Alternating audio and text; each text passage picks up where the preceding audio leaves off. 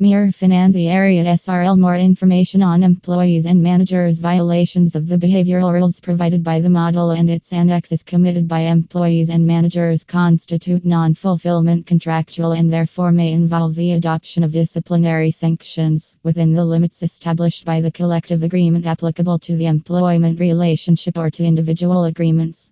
Employees and managers are aware of the applicable disciplinary sanctions as they are brought to their knowledge by the methods envisaged by the legislation applicable to the employment relationship.